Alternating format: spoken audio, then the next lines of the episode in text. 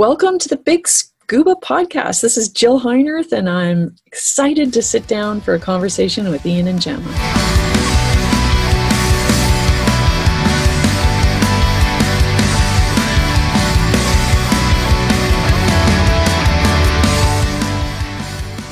Hello, everybody. Welcome back to the Big Scuba Podcast. Thanks for downloading. Gemma, you're on. Ha- Yeah. What number are we up to? We're on episode 17. Awesome, brilliant. I believe we're at 17. That's really good. But thank you very much for coming back for another go. This is the one with Jill Heinerth. This is a very Jill good one. Heinerth, yeah, the Canadian diver. Explorer, for underwater photographer, cl- uh, climbs into icebergs and all sorts of things, don't she? So uh, She is Uh, an action lady. certainly is, and uh, it's an absolute privilege and a brilliant experience to talk to Jill and have her on the Big Scuba podcast. Really, so uh, you know, right from the start, let's just say thank you very much to Jill to uh, to joining us. Can't wait to share it with you. But before we get down to business, let's just talk about our lovely patrons who help and help keep us afloat and make this all possible. So thank you very much. Let's say hello first off out the runners to John. Thank you uh, for every month. You know you you contribute and you help support the show. So uh, thank you, uh, Matt.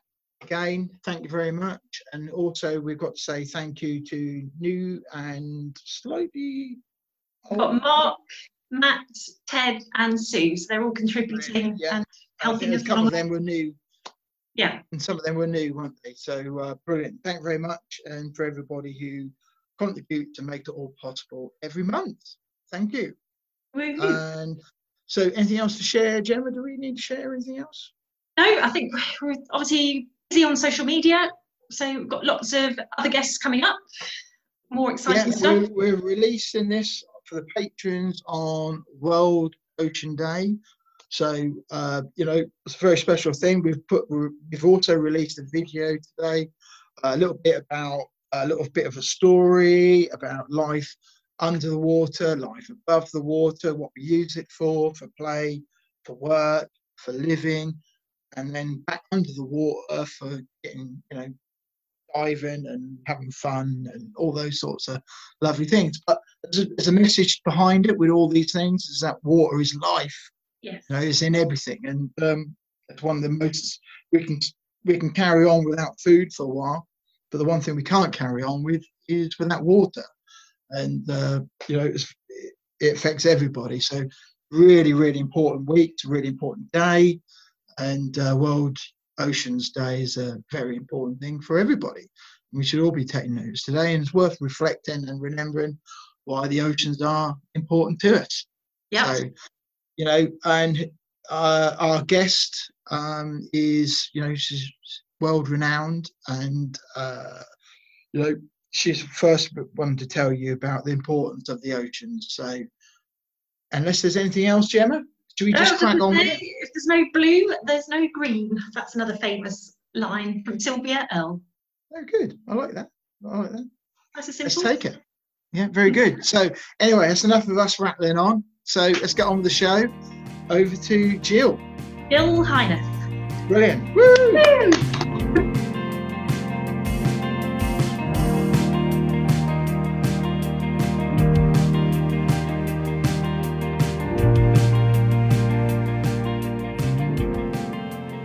Thank you for joining us on the Big Scuba podcast. My So, pleasure. as a child, you were inspired by Jacques Cousteau's television television series. In fifth grade, uh, you gave a science fair project about mysterious disappearances in the Bermuda Triangle. You're a Canadian cave diver, underwater explorer, writer, photographer, and filmmaker. And you're one of the world's premier underwater explorers and the first person to dive inside an iceberg uh, or iceberg caves. Um, you're a veteran of over 30 years of filming, photography, and exploration on projects submerged caves around the world. You've made TV series, consulted on movies, written books, and a frequent corporate keynote speaker. You're the first explorer in residence for the Royal Canadian Geographical Society, recipient of Ca- Canada's prestigious Polar Medal, a very rare award, and is a fellow of the International Scuba Divers Hall of Fame. In recognition of your lifetime achievement, you've been awarded the Sir Christopher Ondaatje Medal for Exploration from the RCGS and the William Beebe Award for the Explorers Club. Mm-hmm. Okay. yeah, that's great. Really good awards there. Uh, according to filmmaker James Cameron, more people have walked on the moon than have ever been to some of the places Your Highness has uh, gone here right on Earth. So, pretty amazing statement there from uh, James Cameron. He's a fellow Canadian, Yeah. and I did get to take him on his first cave dives, and uh, Okay. yeah, yeah, I worked with him on the pitch trailer for Sanctum. Um, absolutely wonderful. I'd love to work with him some more. He's just fantastic. He's one of the hardest working people I've ever met. Really, Yeah, yeah. coming from you, you know the work that you do as well. quite, that's quite that's quite a thing.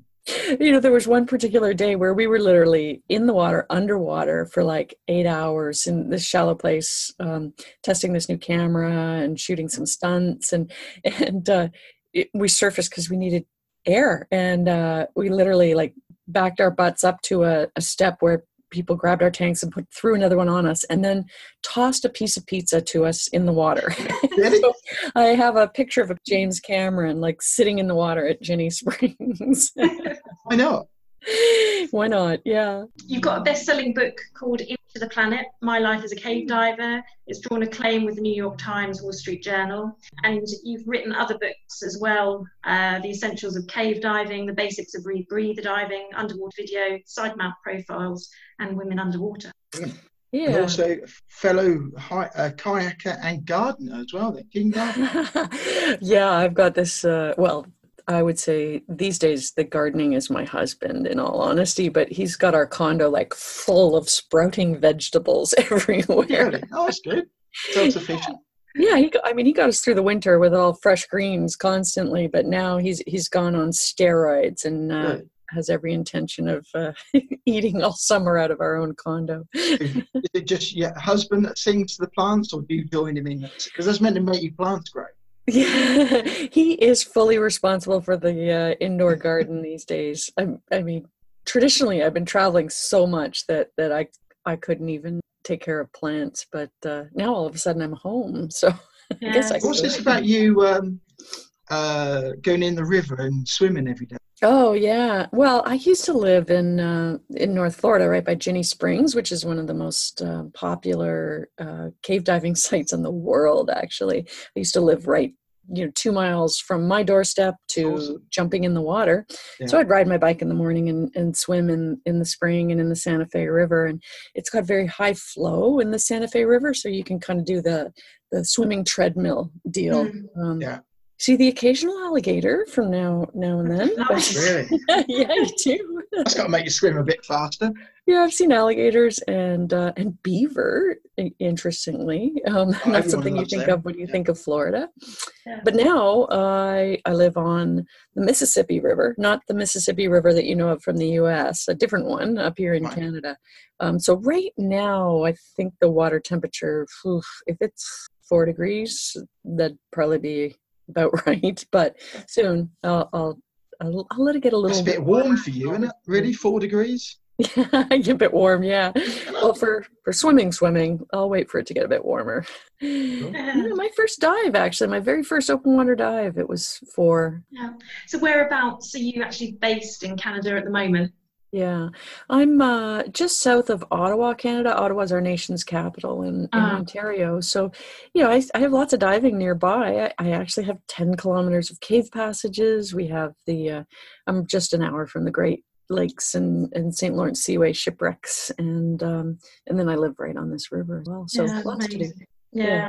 So how are you filling your time while we're in lockdown? Are you able to do any diving or is it complete no no? Well, no, I mean, y- y- you know, I honestly, I do a lot of solo diving usually, but I just don't feel like it's right to go diving right now. Um, Yeah. I mean, I don't, even just getting in the car and going someplace doesn't feel right right now because we just don't want to overwhelm the uh, emergency system if something happens. So, Yeah. Um, plus you know a lot of parks and things are closed and boat ramps i i could certainly surreptitiously go diving but it just doesn't seem no, it's doing the right thing, isn't it? Yeah, yeah. So soon, you know. But in in the meantime, I've been writing and doing new proposals. Every project I've had for the year has just about uh, gone away. I've got a couple still hanging there that I'm keeping my fingers crossed on. But so yeah, so I'm writing and researching. I've fixed all my gear nine ways till Sunday. redoing some of my books right now and bringing them up to date. So, so I've been busy. I mean, I, I was sort of paralyzed by the news cycle like everybody else, but mm. So, how did you get into your scuba journey? How old were you, and did anybody inspire you to kind of jump in the water? Mm. You know, I wanted to dive from my youngest days, and uh, yet there wasn't anyone in my family or sphere of awareness that were wow. divers. Uh, and when I suggested it to my family, they're like, I don't think people dive in Canada. It's too cold. so I guess it was, you know, journey delayed at that point. When I was 16, I had a chance to use some scuba gear in a pool. I was a lifeguard and boom, I was just like, oh, yeah, this reignited the desire. I've got to do this. Mm-hmm. Uh, but it mm. was, you know, more than 10 years later before I actually got certified because it was really, you know, financial matter. I, you know, I had to get myself through university, save some money, and, and, I was so certain about wanting to dive that I bought all of my equipment before my open water. That's a leap of faith. Qualification dives, yeah. Yeah. So even before you, you what done a dry dive, anything like that, you bought you get. Uh, so I was in the middle of the pool sessions when I went to the dive shop and said, "I'm ready. You know, sign me up. Dry suit, BC, wow. Greg. I've saved all this money." and here's the funny part. I, I said to the uh, the shop owner, I said, "So I've I've picked out the regulator I want. So I'll need the schematics for it." And he's like, "What?" I said, "I'll need the parts diagram for the regulator." And uh, he says, No, you, you, know, we service these things because we are qualified life support service technicians. And I said, Well, I don't mean to be offensive, but I've been using your rental stuff in the pool for a couple of weeks now, and I don't think you're taking very good care of it. Oh, uh, wow. You said that to him? I did. Oh, yeah, chair. Was, every time we jumped in the pool, stuff's leaking, stuff's failing. And so uh, that's, I already had decided, no, I need my own stuff that works, and I'll fix it myself. Good for you, though. Really, saying that. Well, at least you know you're. Yeah, you know you're safe then, don't you? yeah. You know, we have a broad spectrum of listeners, from uh, non-divers right through to really technical as well. Mm-hmm. Uh, that's really great. Um, for somebody who is on the uh, beginning side and they're kind of nervous about it, what would you say to someone who is in that sort of, and they they kind of tip the, the the toe into the water and mm-hmm. watch uh, where the diving's for them. Mm-hmm. What what sort of message would you say? Well, first I'd say be scared. That's, that's good. There's nothing wrong with that. And, you know, this is a life support sport, and um, you're going into, you know, you can't breathe water, right? so, yeah. so you have to, you know, take your training seriously. But it's not hard. Um, and once you cross that threshold of fear, it's going to very quickly turn into exhilaration, just like jumping on a roller coaster. Okay. So, uh, you know, trust in the process with with your instructor, and then and then also um, stop fighting it. I think you'll you'll probably agree that when you start diving, you're sort of just struggling with everything, and you can't get the ergonomics right, and you can't. It just seems so foreign, yeah. and then and then suddenly one moment you just stop fighting it and your buoyancy is beautiful and you're relaxed in this new environment and you kind of trust in the the gear and the process and everything else and and then it's just magic all of yeah, a sudden. it yeah it's a revelation.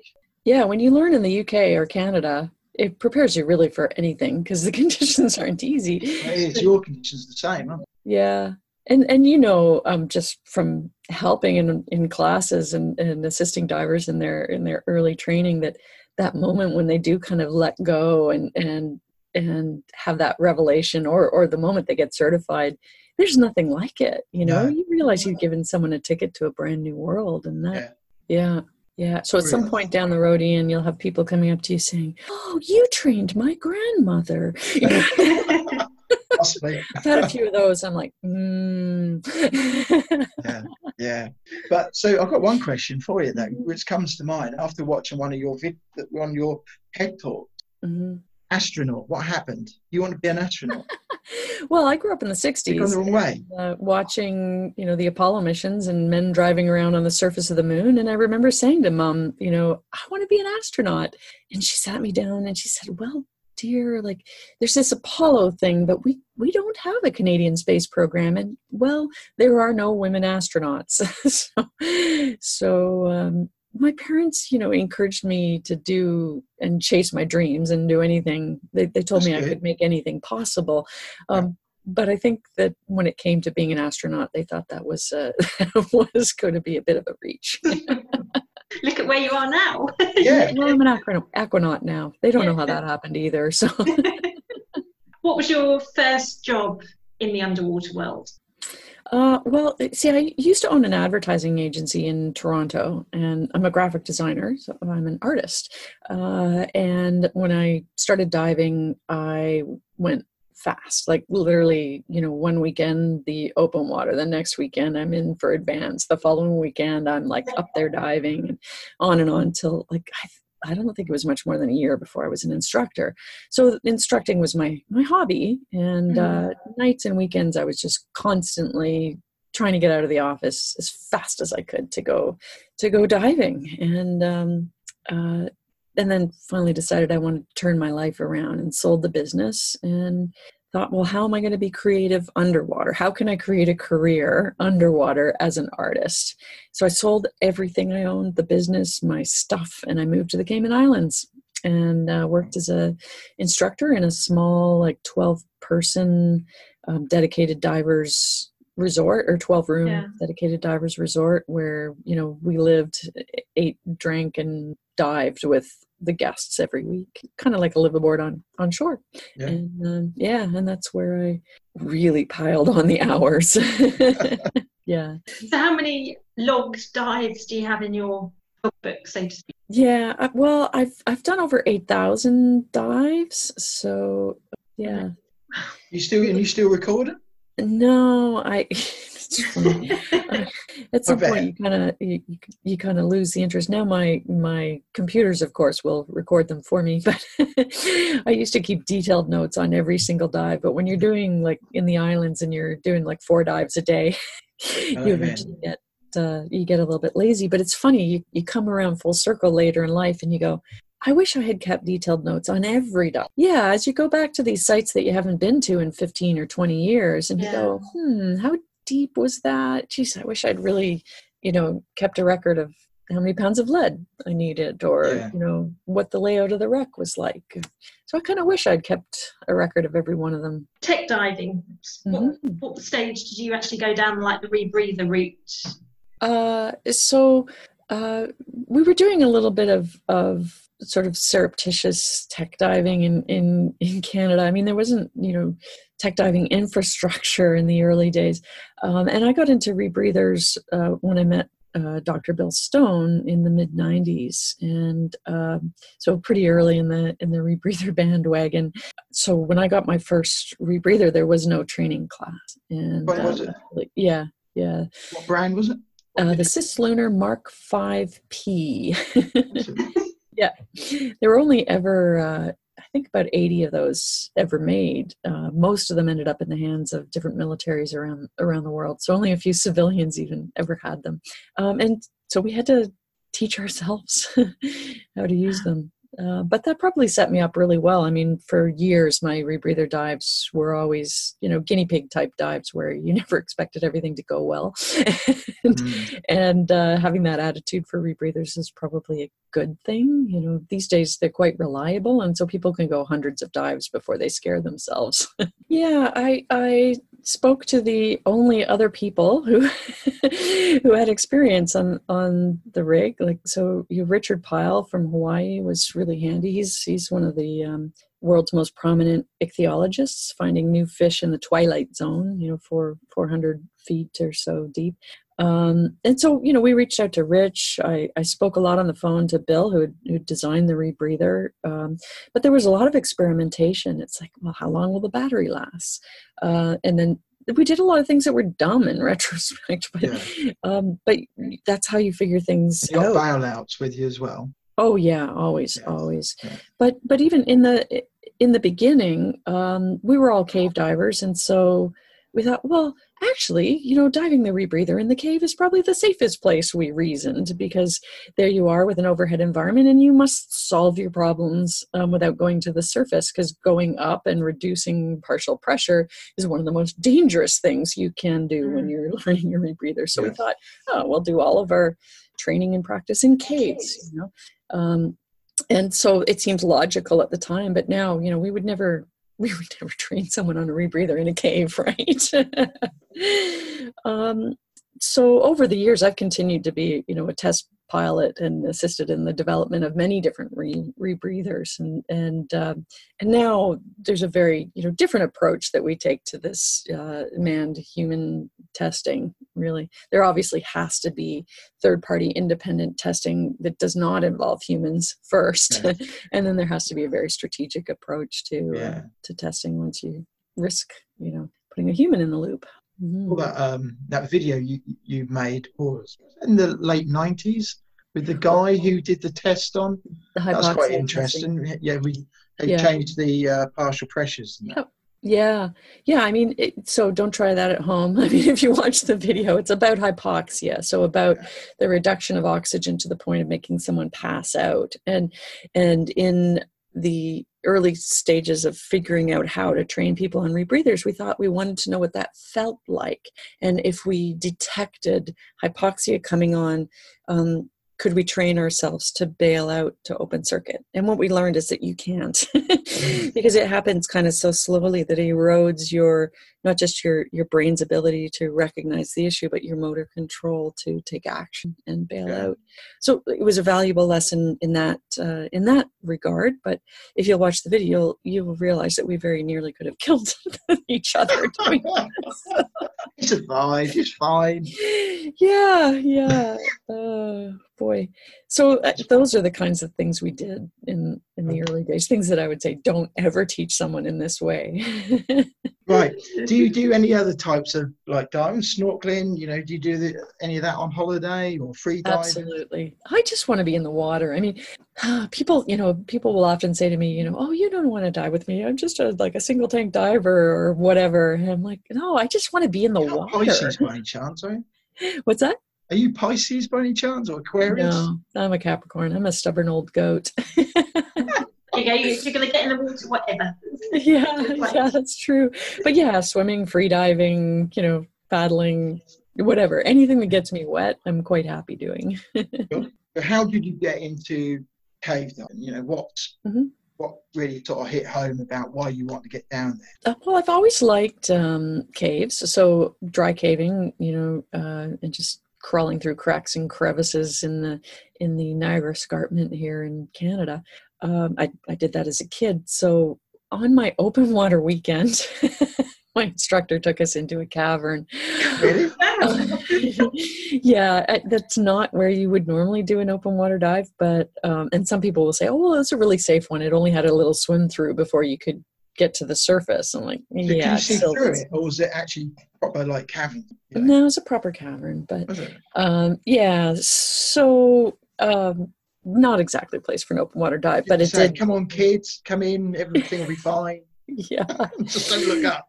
But well, no, you could swim in through this little tunnel, and then you can surface inside a, a cave that that you could get to the, the surface in. Um, and so I, I was like, oh wow, this is incredible, and and so that set the hook. And then when I lived in the Cayman Islands, I started poking around in the uh, in the limestone looking for looking for caves, and actually found. a, uh, a water filled cave and started exploring it. And that's when my colleague at work said, You need to get trained in this. I'm like, Trained in what? And he said, Cave diving. There's training in cave diving? Like, I had no idea. so, yeah, so that that's how it started. Amazing. So, obviously, Antarctica, you ended up in one of the most extreme parts of our planet. Um, what mm-hmm. made you decide to find an iceberg to inside. Well, my colleague Wes Skiles and I wanted to do a project in Antarctica. We both just wanted to go there, basically. Uh, but we were both really fascinated with Ernest Shackleton, and we'd passed back and forth all of all of the books on Shackleton and Mawson and and Wild and and uh, so we thought at first that we would pitch a project to National Geographic to um, follow in Shackleton's uh, footsteps to go from New Great Zealand explorer. yeah to to antarctica and so i literally wrote an entire pitch and a script and everything for a film about following in shackleton's footsteps Yeah. and then we started paying attention to um, you know the antarctic landscape and we saw that there were these massive cracks developing in the ross ice shelf and that scientists were predicting that that this very large iceberg was going to calf away from the ross ice shelf a place where um, little america a us um, base may have been you know located Mm. so uh, we thought, hmm, uh, let, let's watch this. And literally the night before our pitch, it broke away and became the largest moving object on the planet, the largest iceberg in recorded history. And we theorized that there would be cracks, crevices, and caves inside this massive old piece of ice. Um, because we watched the cracks and crevices develop and enlarge you know, over time. And um, so we we pitched it without really even knowing if there were iceberg caves and, then, and then went there and did find and explore them Had anybody else sort of had this idea before? Or were you the very first to do it? yeah we were the first i mean when we went and pitched it uh, nat geo was like what? There's caves inside of icebergs? And we're like hell yeah. And it was you know a guess. Yeah, because well, I guess you assume ice is solid and it's yeah. It's, Mhm. It's, and I mean, it's it's funny now because there's people doing science on the Greenland ice shelf and starting to dive in some of the moulins and cracks and things, and it's like, yeah, you know, these these these things are rife with tunnels and cracks and crevices full of water. Yeah. full of science and history. hmm yeah, Mhm. it's an important thing. So when you were inside the iceberg, was it like bright and white, like we, you know, normal people on top of the water would expect it to be, or was it?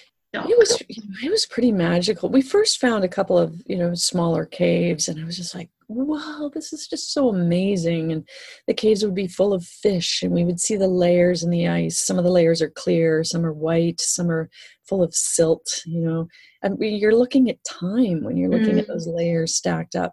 But when we went into this one cave, Ice Island Cave number four, it was the biggest we'd found at the time. We swam through this crevice and it just went on and on out of sight into the blackness. And we had to turn on lights and we descended down and down and got to about 40 meters deep when we first saw horizontal passages you know, breaking off from where we were and uh, I, I felt like i was on another planet it was um, it was so unusual but uh, but yeah we we had daylight in the doorway but uh, became a full cave environment of Hmm, complete pitch blackness incredible. Yeah, and it's obviously moving all the time that you were in it. It, yeah, yeah. We did uh, dive in in one cave that was sort of tripped up on the ice or on the seafloor. So the ice had had um, caught and then and then lodged, and so we were actually able to swim under on that one as well. So that one wasn't moving, but but yeah, it's kind of weird when you're diving some of these ice islands uh, because you don't feel like you and the cave are moving, but when you get back out of the water and the the captain tells you how far the boat's you know drifted just while it's been anchored to the iceberg, you're kind of like, oof, that's really weird. Yeah, we had some scares. I mean, the, the one of the dives, uh, Paul and I were inside the iceberg when um, the doorway basically calved and and um, closed the entrance that we'd gone into. Um, and then as time progressed on the project, we were getting more and more strong currents, um, you know, caused by uh, the cycle of the moon that we were getting into.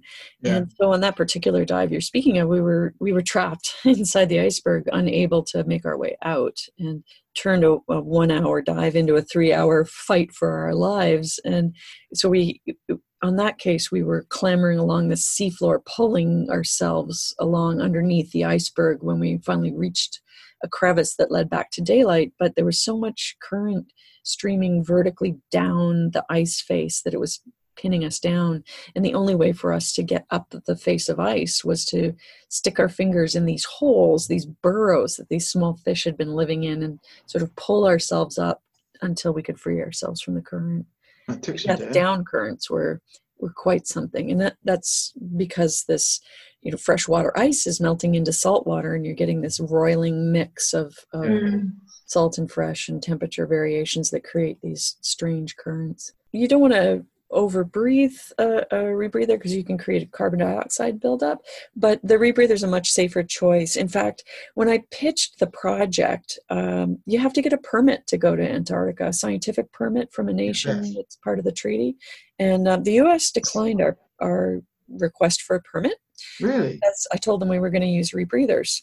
And I wrote the SOPs for the project, and they said, Sorry, we don't think rebreathers are safe. And I said, Well, I have experience on open circuit under the ice, and what we're going to do is not safe on open circuit. And that choice um, really saved saved my life. I, I, or you know, or I wouldn't have been able to do the dives.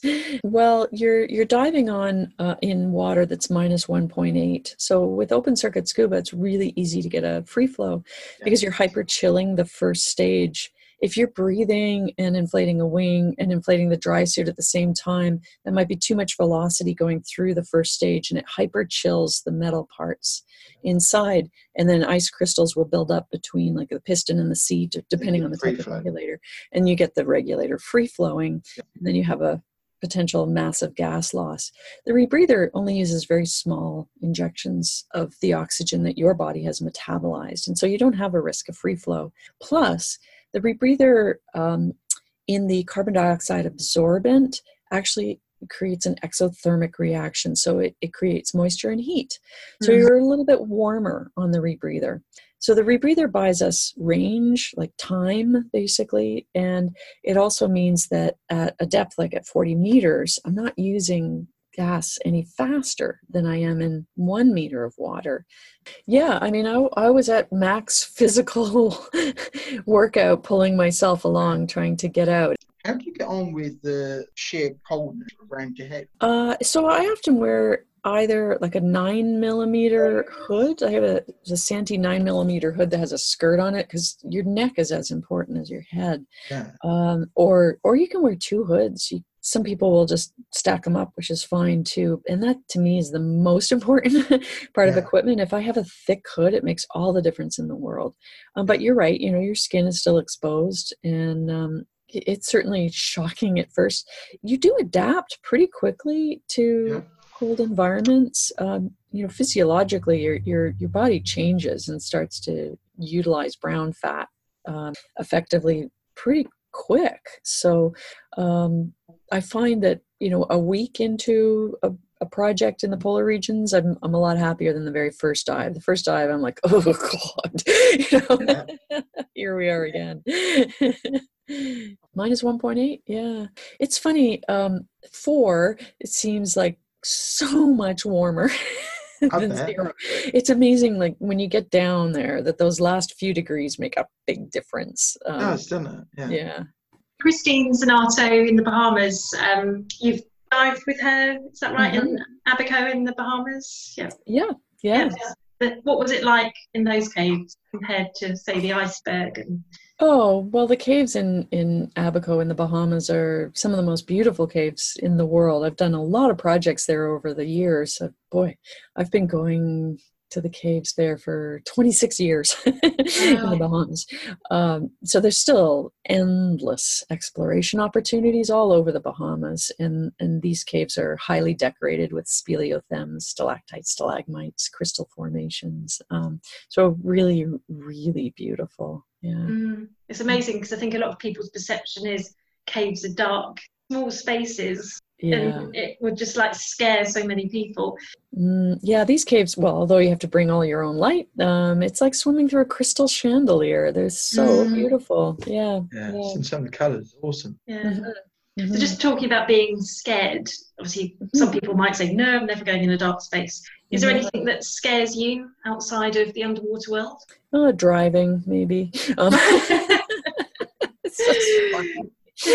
um, yeah I, like i sure i'm scared every time i go diving i'm the first to admit that um, yeah. my job is to being scared means i care about risk it means i care about coming home to my husband um, but but being scared also allows me to ask myself well what is it that scares me today? What could possibly kill me?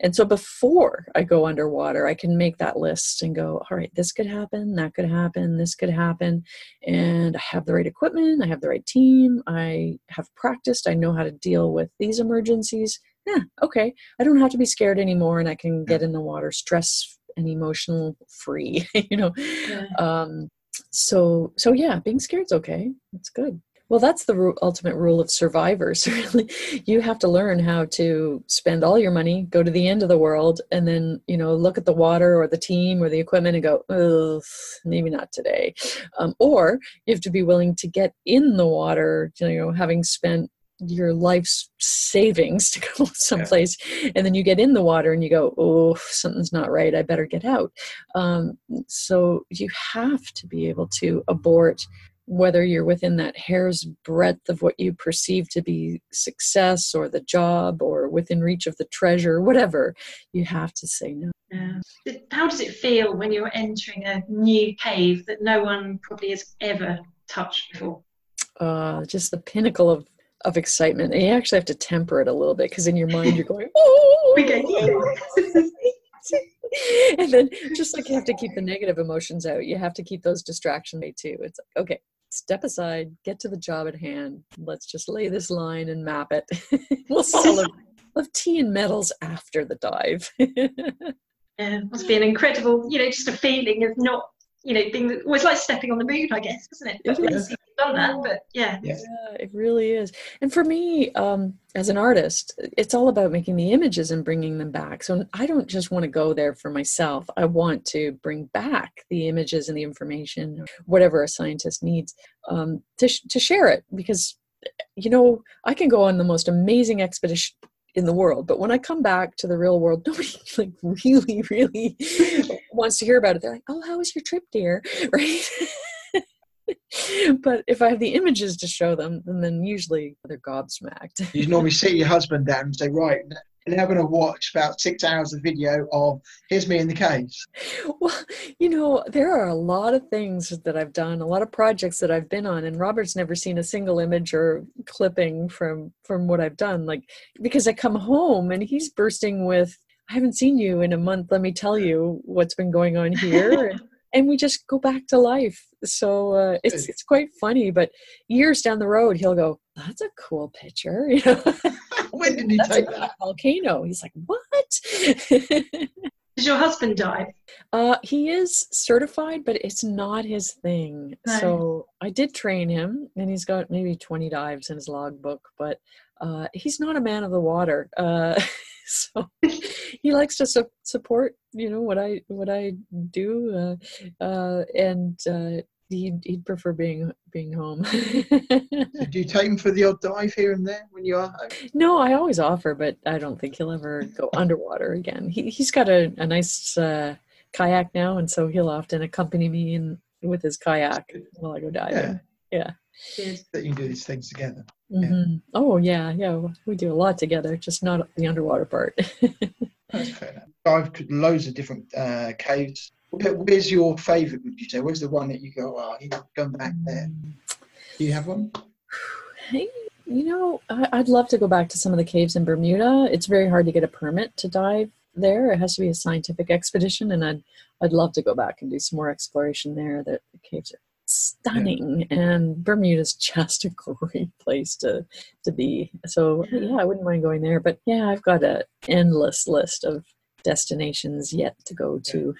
What about wrecks you ever thought about that? You know some people yeah. it seems to be from the what about wrecks? Would you, you know, do they? Oh, I do a lot of wreck diving. Actually, I just, I just like you say, I'm just not as known for that. But, but yeah, growing up in the Great Lakes, it was all wreck diving here. We, the Great Lakes, we have six thousand um, shipwrecks, and a lot of them, you know, 200 year old, really intact um, boats on the bottom of the freshwater Great Lakes. Um, so I do a lot of that, um, as well as uh, Newfoundland, Truk, all all kinds of places. But yeah, caves are particularly special to me and, and intriguing to me. I, I love the history of, of, of Wrecks, um, but yeah, I, I I don't know why. It might be something very primal, you know, back to the womb sort of experience of cave diving, swimming through the veins of Mother Earth. You know that I I feel differently when I'm in a cave.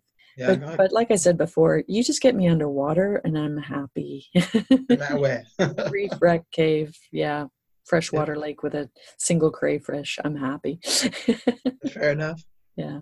Do you do any much solo diving on your own? I do a lot of solo diving, uh, and uh, you know it's a calculated risk. I know some people would just kind of go, "What?"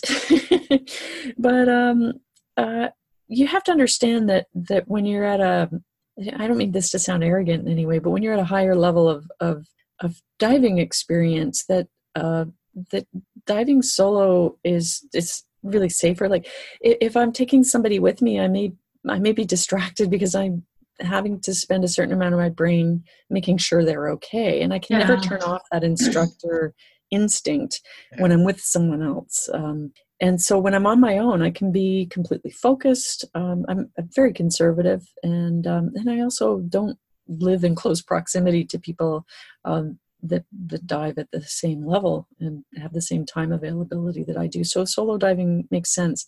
And then there's also a lot of places that I go where I just wouldn't want to drag another person because I think it increases the risk in that yeah. regard. So I think if you're thoughtful about it, experience, you got the right gear, redundancy, and um, and you're conservative, that solo diving is completely reasonable. Mm, yeah, oh, that's good.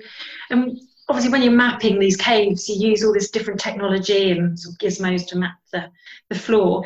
Do you think one day cave diving will be sort of the, the, human influence will be less and less because of all this technology advancement for well I, always think there's a place for the human brain so i work with um, with a lot of advanced mapping technologies, including an underwater autonomous device that we can set free and it explores the cave on its own. I mean, it really? drives itself, it knows when to turn around, yeah. it maps the cave in three dimensions. It can decide, I'll turn left, I'll turn right based on information it's gathering. It knows it's very big. Come back. What's that? Is it very big? Uh, it's about it's about as big as me actually. Now, um, I mean, we started this this grew from the Wakulla mapper that I drove in Wakulla Springs back in 97, you know.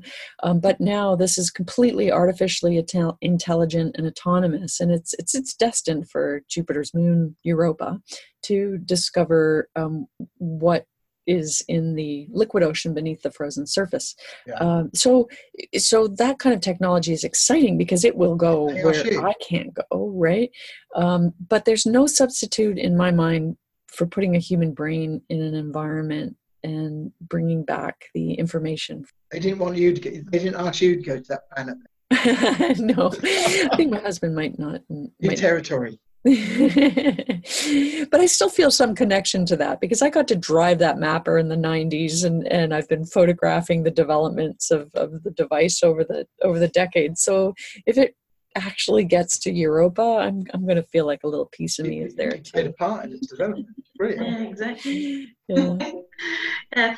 I also um, saw that you'd been to Lanzarote and mm-hmm. inside the mount the volcano inside mm-hmm lava tube. I mean, that must have been a bit like being on the moon.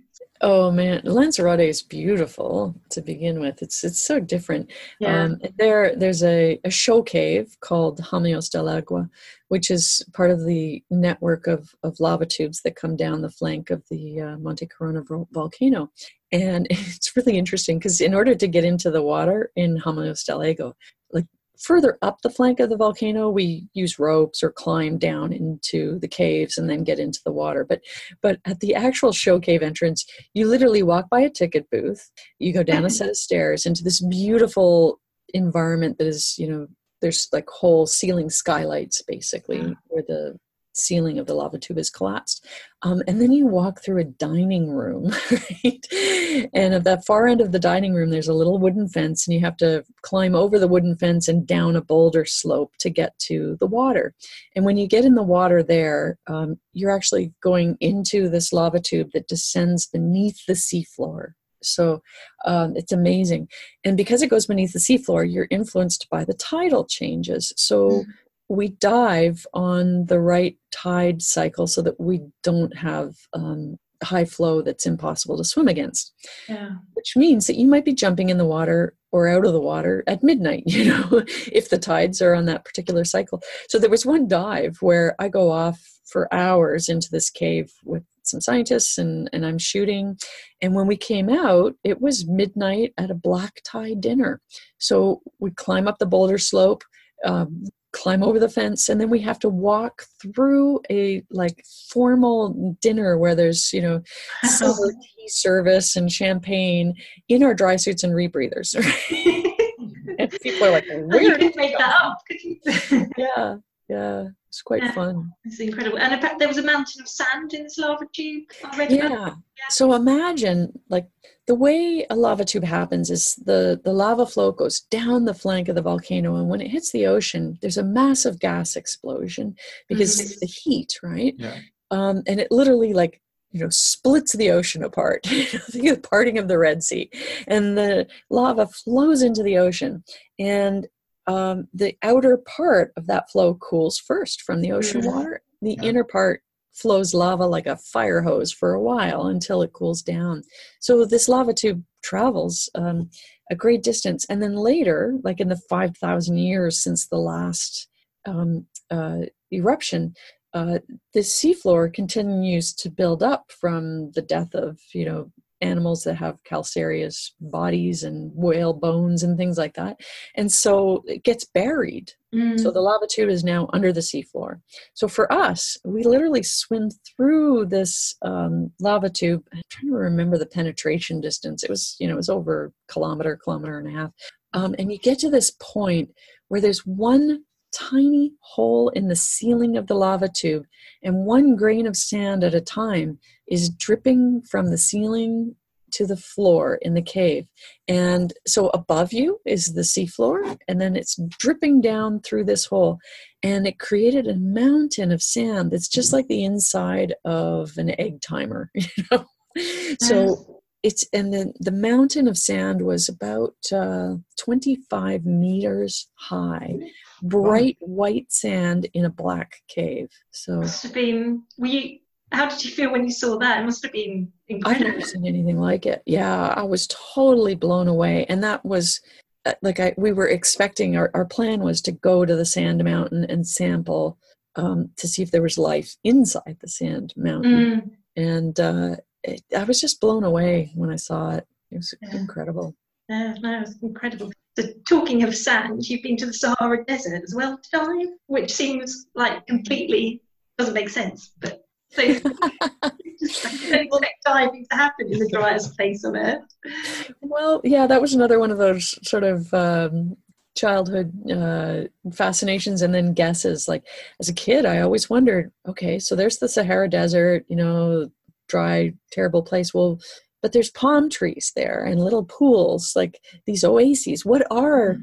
What is an oasis? Like how how did the water get there? It doesn't rain there. And and I remember as a kid learning that it only rained in that part of the Sahara Desert every 25 years. Yeah. So where did the water come from? Well, it turns out the water's from the Nubian aquifer, huge, huge fossil aquifer because it's no longer being replenished by rain.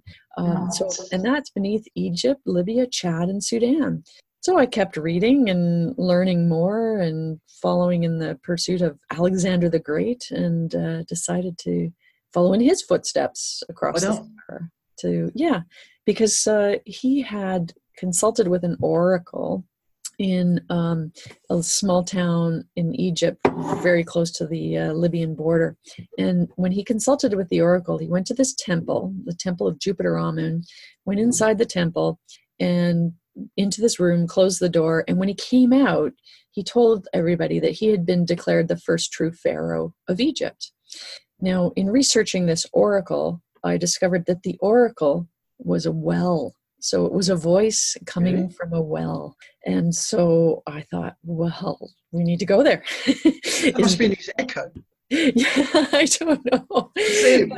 See, But he's we went to the actual well and, and phil short and i um, got there went inside the temple there was no one around and, and the whole well was sort of like grated off with bars phil's skinny and he's like i'm going in you know climbing gear. He literally like slid through this fence, and then the two of us kind of shimmied down the chimney of the well to find crystal clear blue water at the bottom in a in Oh, a wow. rock pile. Yeah, we were in the oracle. A lot of people can say that, Mhm. especially if you're. Um, oh, what was that film? Uh, Matrix. yeah, They the Oracle, don't they? yeah, that's right. Where that saying come from? yeah, who knows? We could have gone back in time. Brilliant. Excellent. That's brilliant. Thank you very much, Jill, for joining us. Did you enjoy that, Gemma? Yeah, no, really good. Yeah, and I'm looking forward to episode 18 where we're chatting more to Jill Heinerth. Yeah, yeah, yeah. That'd be brilliant, and uh, really looking forward to that episode. So that'd be really good. Uh, so thank you very much, Jill Heinerth, for joining us on the Big Scuba podcast on this episode. Now, uh, before we go, let's just quickly let you know that we had a new band we featured in this episode. A new band called Lumine. Uh, L U M I N E. You'll find them on Facebook, and we we used their new song, is out, called Adrift. So if you like their music, look them up. They'll be one of the bands um, that will be playing on our social media, um, along with the other bands that we use, Telling Truth, Marigold, Blood Like Honey, and you know, so uh, look them up, see them where they are on social media. I believe all our bands are busy now, doing getting ready for They are. releasing new songs and me- media. So look up, look them up, please do. Or just go to the from website. They're on, we've got a page specifically for the bands, haven't we? We have, yeah. Go to our good point. Well, remember, Gemma, and our website is called www.thebigscubapodcast.com. Um, yeah. Com. Okay, so that's it for me. yeah, I think that's everything, and we'll be back with Bill in uh, episode 18. Brilliant. Let's let's get to it. See you then. All right, bye. What does it all come down to? I've never lost myself without you. Anxiety around me, bloodshot eyes, fragile. I've lost